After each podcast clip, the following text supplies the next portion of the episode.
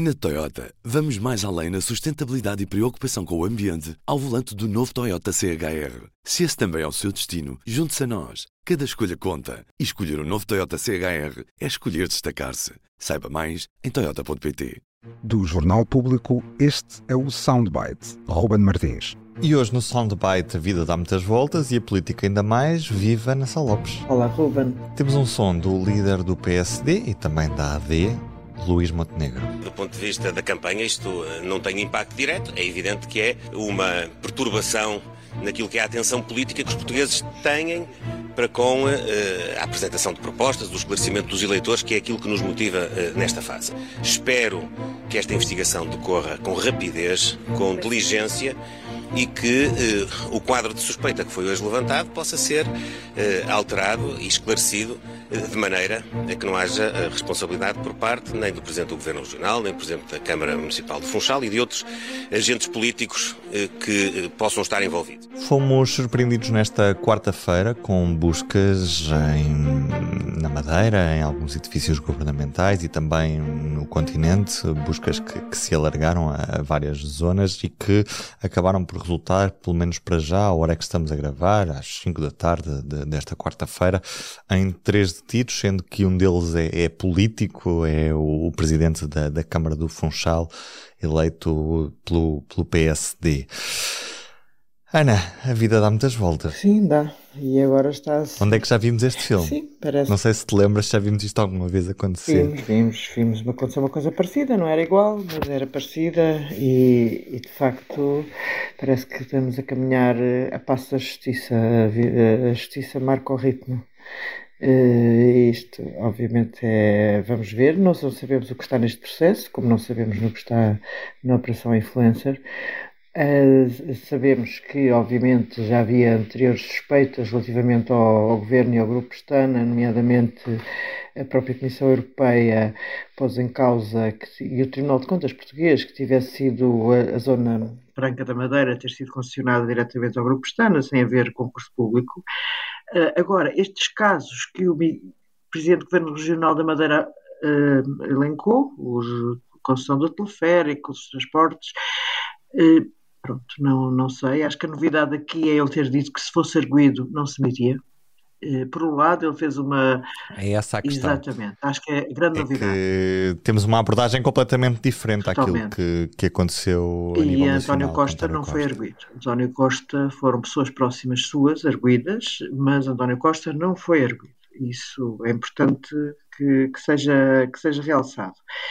É, é verdade que quando Miguel Albuquerque diz... que o estatuto de arguido é também para que a pessoa se possa defender, ele tem toda a razão. Até ele usa a expressão, estou aqui a fazer pedagogia democrática. É verdade, ele tem toda a razão. Agora, não é... Acho que, acho que, Manuel, acho que Albuquerque, que se for constituído arguido, de facto, vai acabar por se demitir. Não estou a conseguir... Não há possibilidade política, não estou a falar de justiça, estou a falar só de política, de um Presidente do Governo Regional...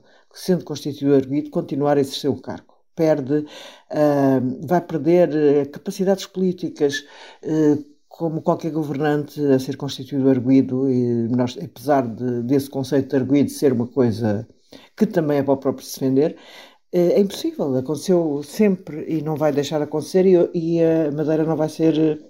Não vai, ser, não vai ser uma exclusão. Acho que o que disse hoje Miguel Albuquerque vai ter que, vai ter que rapidamente dizer o contrário se for constituído arguido.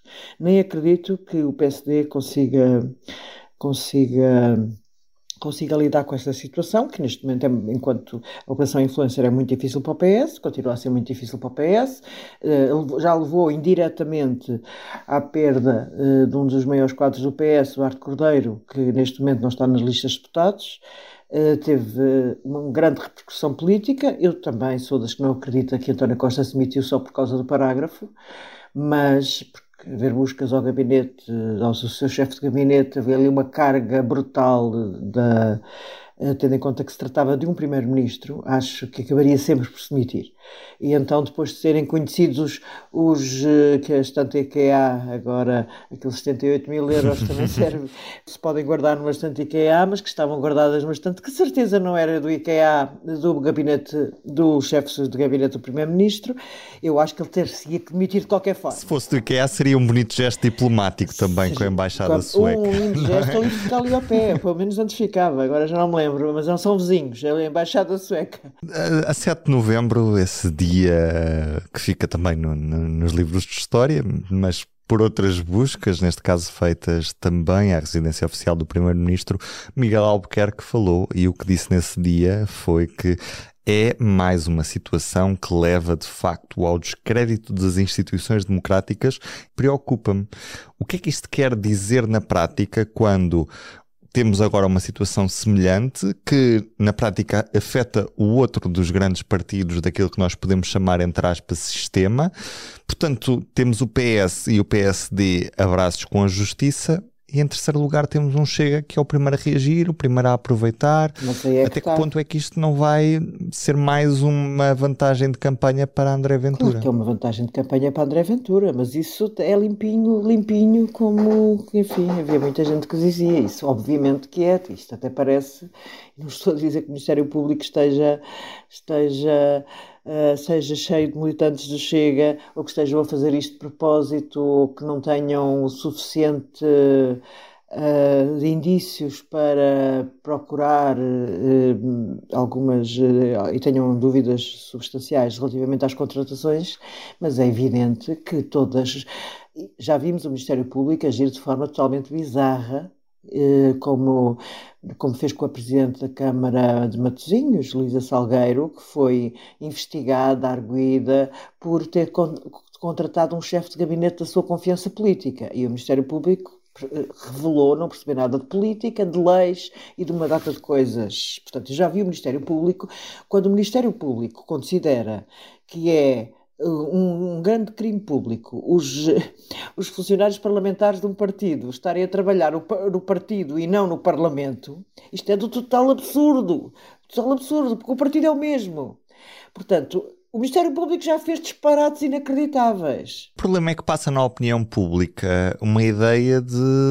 O que se ouve são as grandes palavras, corrupção, buscas, não é? E as pessoas têm muita dificuldade. O mesmo acontece com hoje, não é? Nós estamos aqui a falar às cinco e vinte da tarde e o que se passa é, nós não temos bem a noção do quem é que é acusado e do quê. Não sabemos. O que é que se está ao certo na, na, na lógica deste, de, deste inquérito.